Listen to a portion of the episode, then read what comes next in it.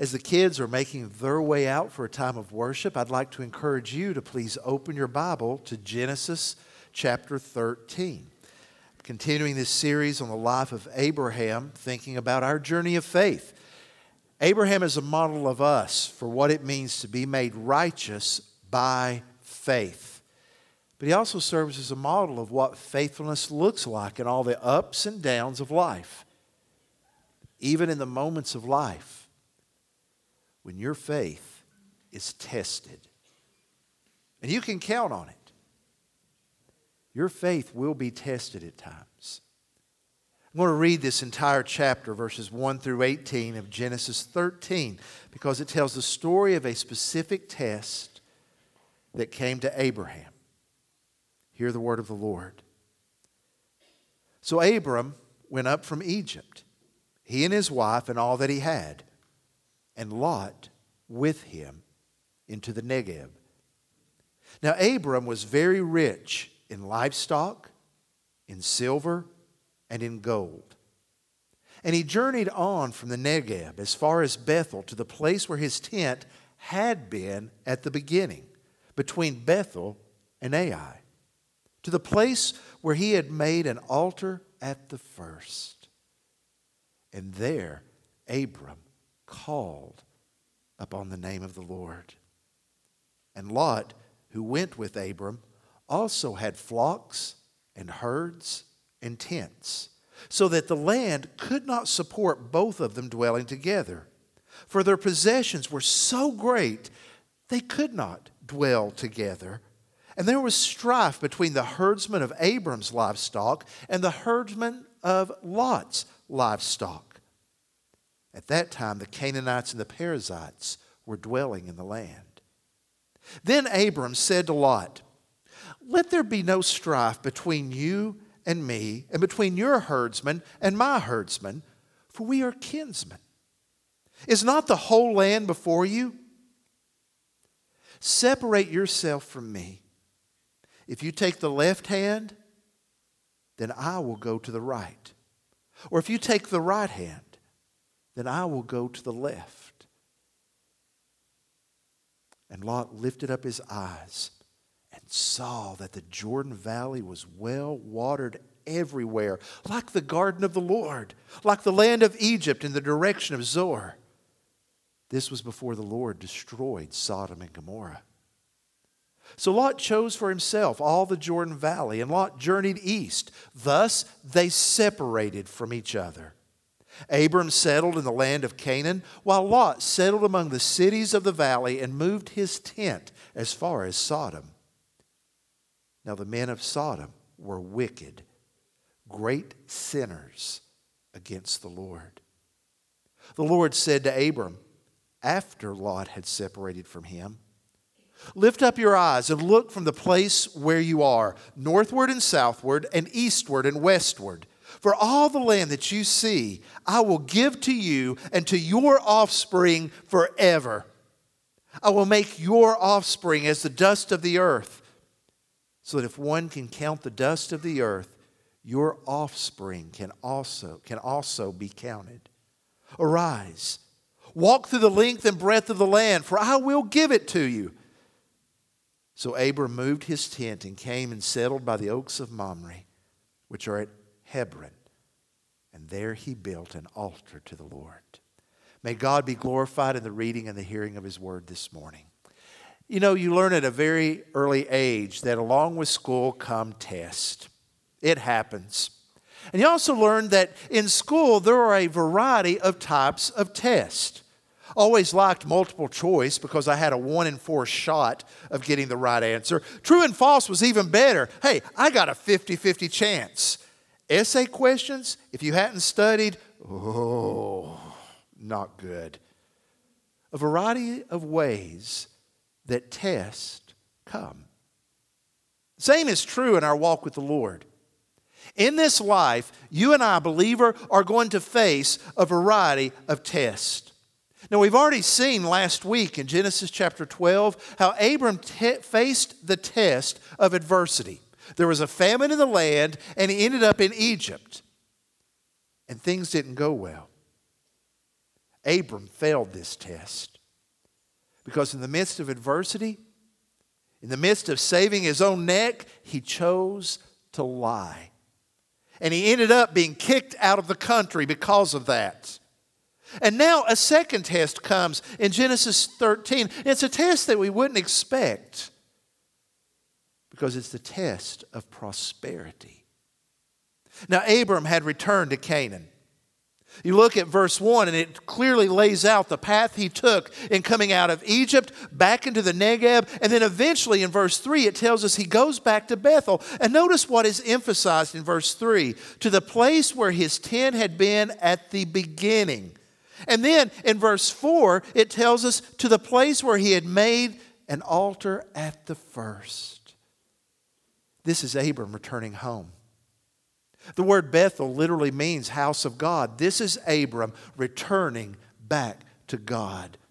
And when he returns, when he repents, when he takes that journey to return to the God of his fathers, he worships.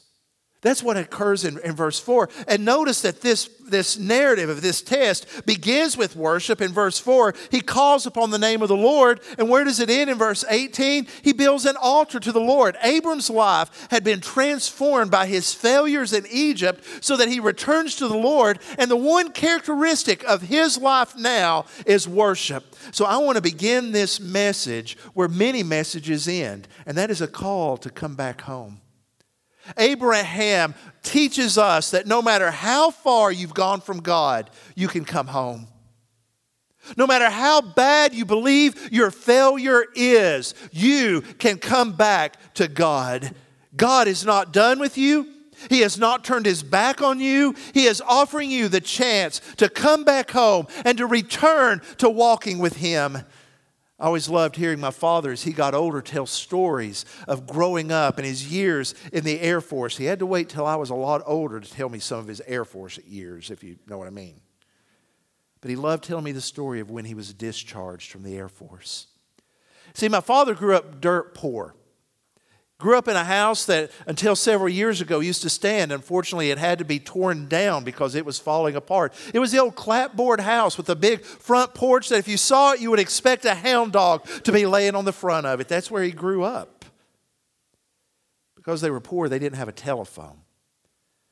So my grandparents didn't know that dad had been discharged. It happened quickly took a bus from Knoxville down to Athens, and he walked the final seven miles home and got to his house in the wee hours of the morning. Nobody was up. Dad said he would never forget it when he took that first step on the porch and it began to creak. And he took his second step and his third step, walking toward the front door, when from inside he heard his mom's voice go, Arnold's home. How she knew it was him Dad said he would never know. But from the very footsteps, he knew, she knew that her son had come home. And he said before he could get to the door, that screen door flew open, and his mom came out and picked him up. And yeah, picked him up. He was six two. Picked him up and hugged him and said, Welcome home. Church, that's our God. He hears those initial steps and he is quick to greet you, not with a finger saying, How could you have done what you did, but with arms open wide, welcoming you home. So today, if you find yourself wandering from God in Egypt, come back home. Come back home because God is gracious. And God's graciousness was shown to Abram not only in that he was welcomed back to worship him, but notice when he comes back out of Egypt, God has blessed him materially. Verse 2, it's very clear Abraham was very rich in livestock, in silver, and in gold, that God's grace extended to providing even more than Abraham needed. And then came the second test prosperity. In many ways, this is a more difficult test than adversity. You see, in adversity, you expect to be tried.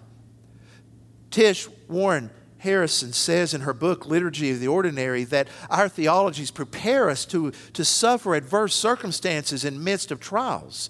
She talks about serving as a missionary in a war torn country where she went expecting deprivation. She was ready for it, but then she says the most challenging aspect, however, was not the trial of my faith in adversity, but the trial of my faith in comfort. You see, in adversity, we know we need God. In the famine, we know we need God to intervene. But when things are going well, do you still recognize you need God? See, testing came in prosperity because look what happens in verses 5 through 7. Lot, who by the way had also been blessed because of Abraham, because Lot, his nephew, has herds and flocks and tents, meaning he owned many possessions, and they were so wealthy the land could not support both Abram and Lot. Their herdsmen, their managers were fighting it was a lush valley, but it wasn't lush enough for both of them. There was plenty of water, but not enough for both herds. So something had to give. So Abram comes to Lot and he says, Listen, let's don't fight. We're kinsmen. Lot, you choose. If you go to the, the left, I'll go to the right. If you go north, I'll go south. We'll separate because it's not worth us being divided. That was amazing. Abraham passed this test. There are three things that we see in Abram's life about the way he passed the test of prosperity. Things that you and I need when the test comes to us in the midst of our comfort and ease. And the first is this trust in God even when things are at ease. Our trust in God may never, should never waver.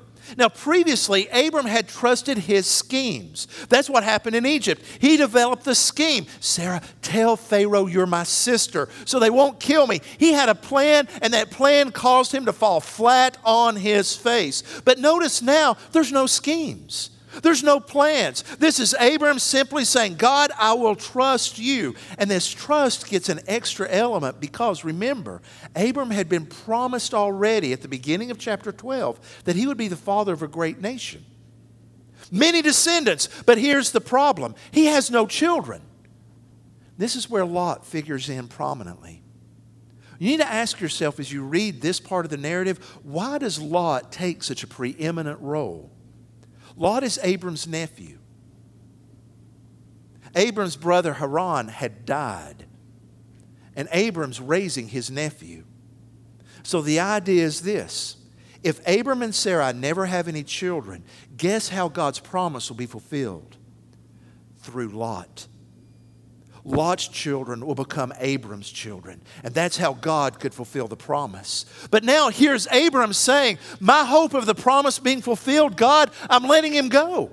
Separate, Lord, I'm going to trust you to fulfill the promise. That's why he says in verse 8 that we are kinsmen. That word is literally brothers.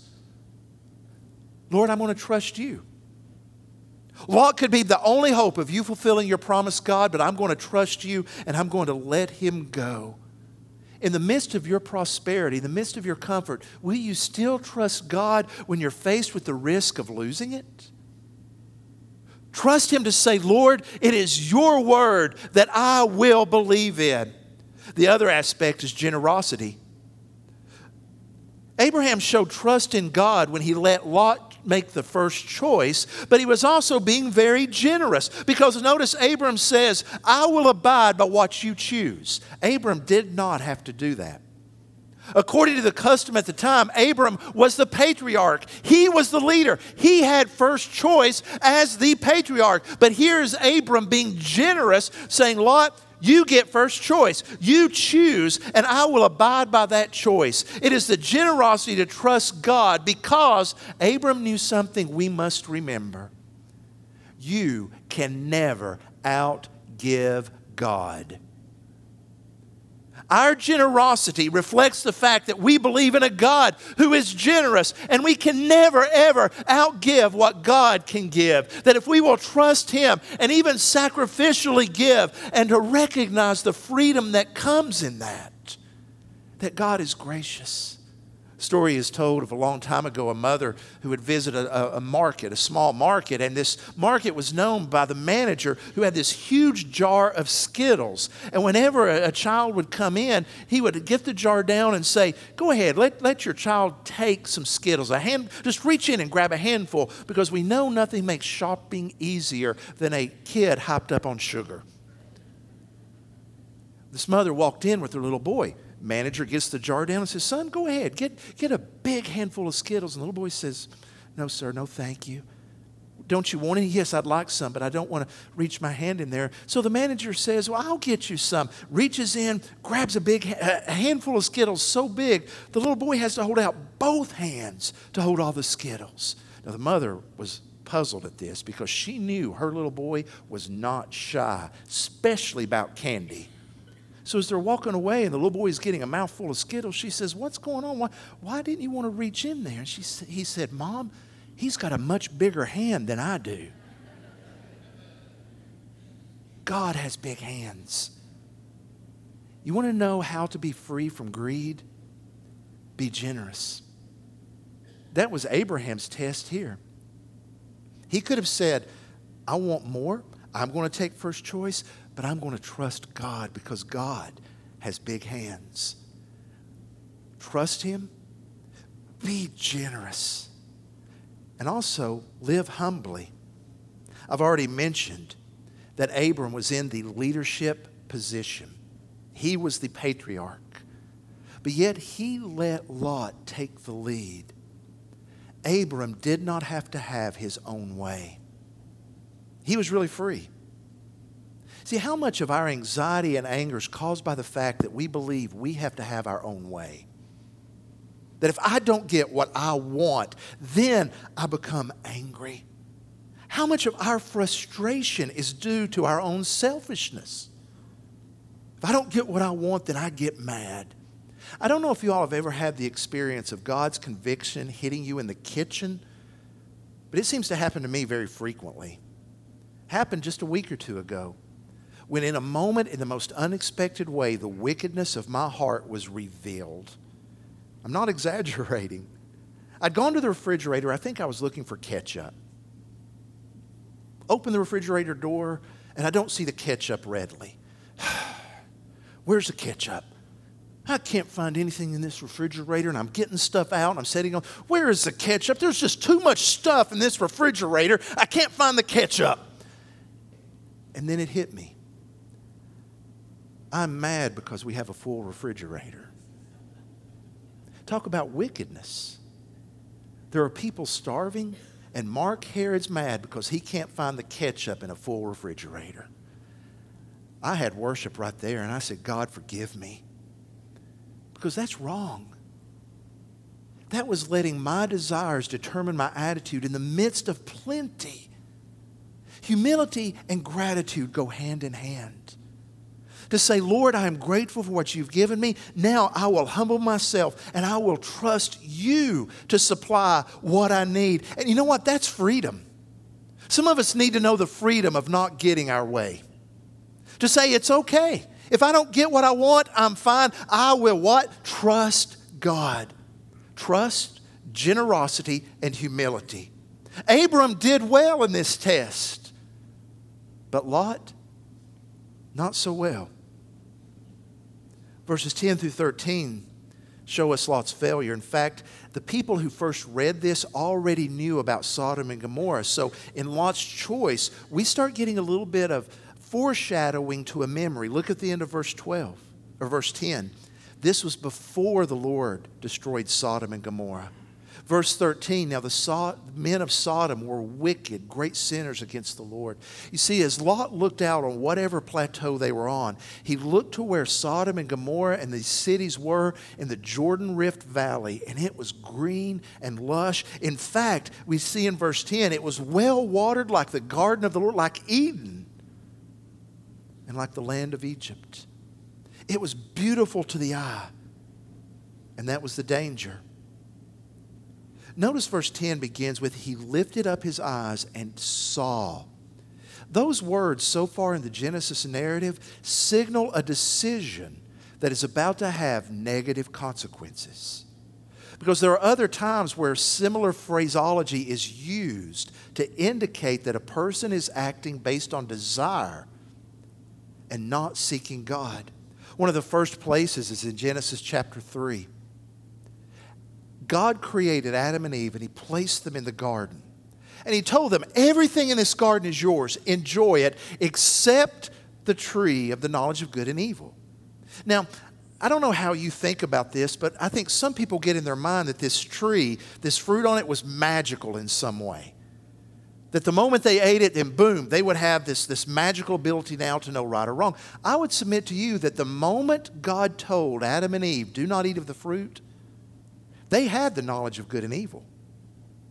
At that point, Eve knew what was right and what was wrong. What was right, don't eat of the tree. What is wrong, eating of the tree. The issue of the tree is obedience. It was that boundary. That's why after she ate it, she experienced the consequences of choosing wrongly shame, the realization that she was naked, that they were naked before God, the realization that now death was in the world. They had the knowledge of good and evil when God gave the command. So, why did she disobey the command? Why did Adam look up on the screen when the woman saw that the tree was good?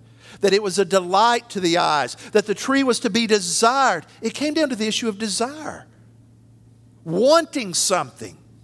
And in that moment of desire, will you trust God or will you go your own way? That was the test. There's another place where this same phraseology is used in Genesis 6 1 through 2. This is a highly debated passage as to exactly who the sons of God are. It's not my point today to dive into that, but to point out they acted on desire.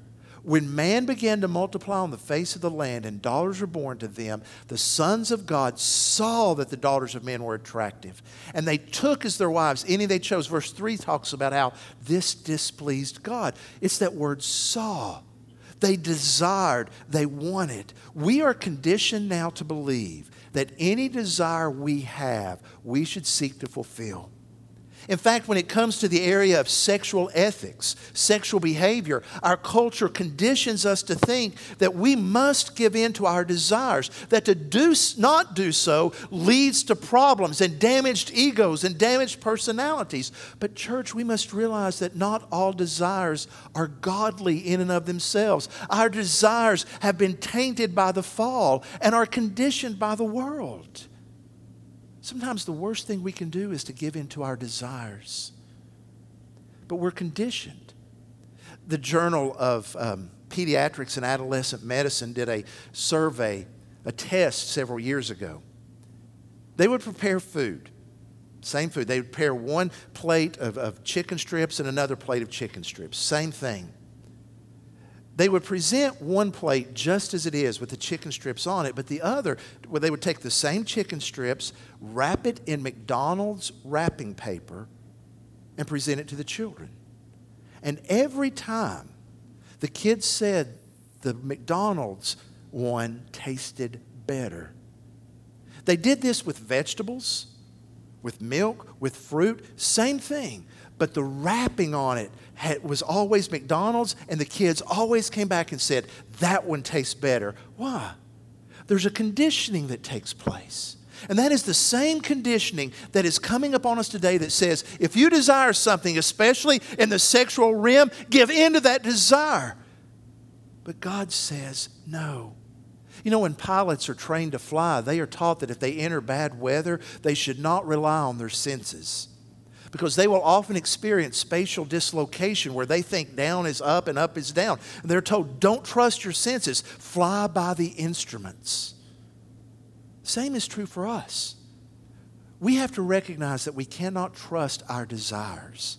We must fly by the book because God has told us what is right. That is why He has not left us on our own when it comes to the issue of desires. Galatians 5 contains the fruit of the Spirit.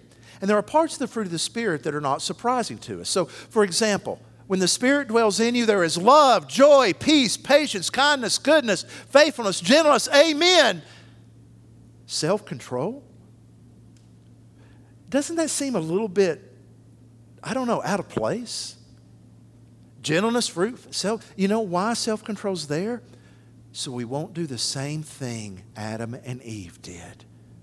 that we won't live based on desires, but we will submit those desires to the Spirit, and the Spirit gives us self control to say no to those desires.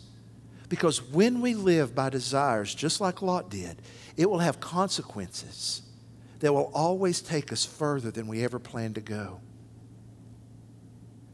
Later on, we're going to get to what happened to Lot. It wasn't good. You already see a precursor of it. Place, the city where Lot moves, is destroyed because of their sin. What he desired led to death and further alienation from God. But look what happened with Abram. Notice in verse 14, the Lord speaks to Abram, and notice how the writer of Genesis draws this to our attention after Lot had separated from him. It's almost as if Abram's saying, All right, Lord, I'm trusting you. He got the good area. I'm going to this rocky stuff over here. Lord, it's in your hands. And God says to Abram, Trust me. Abram, you go and you look, and as far as you can see to the north, south, east, and west, it's yours. You go and you walk this land, Abram. It's yours. You see, God tells us that eye has not seen nor ear heard what He's prepared for His people. Trust Him.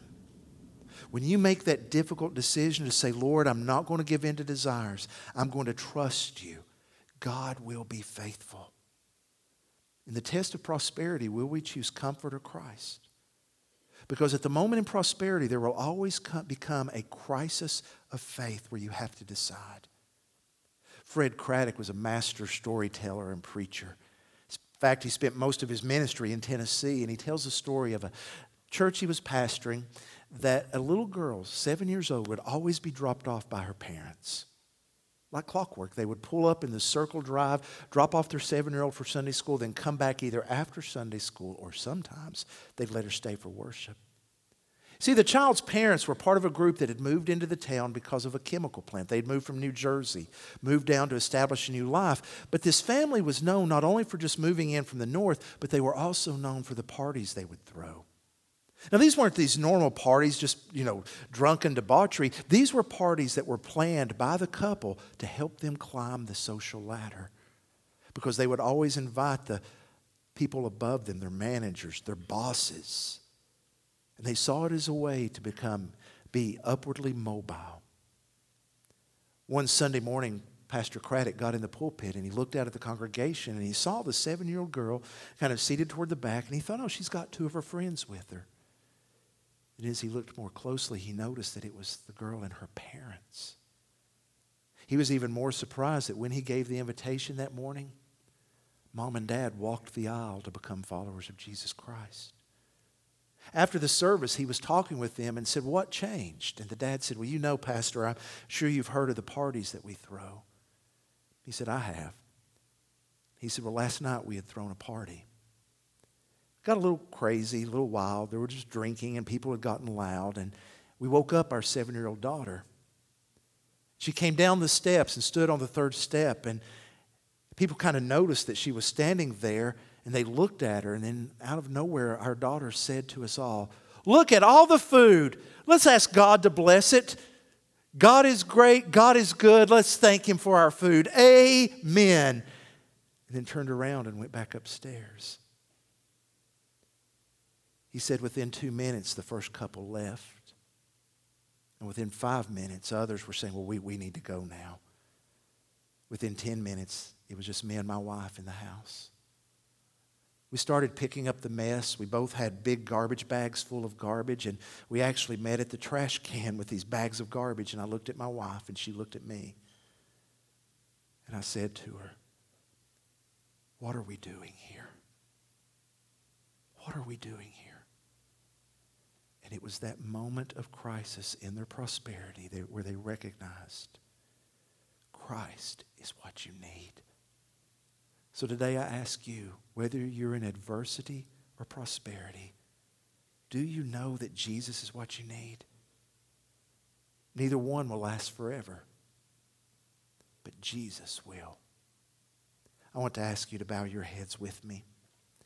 If you have a question about what it means to follow Jesus, I'll be here at the front and we'll be glad to talk with you after this service about what it means to follow Him. You may need to come and pray. You may be that one that needs to step on God's front porch and say, Lord, I'm coming home, and allow Him to meet you and experience a renewal of His love. You may be at the point today where you've given in to desires and you recognize that that was not what God would have you to do. Please understand His grace is sufficient. And even in the struggle, He is faithful. Trust Him. Father, you know our hearts and you know how we are tested. You know how adversity tries our faith, and you know how prosperity can make us complacent. So, Lord, I ask you in all things, help us to keep our focus on you so that our vision is on you. Whether the times be good or bad, whether we are tested or tried, we can say, You are our focus. Grant this, Father, I pray. In the name of Jesus, amen.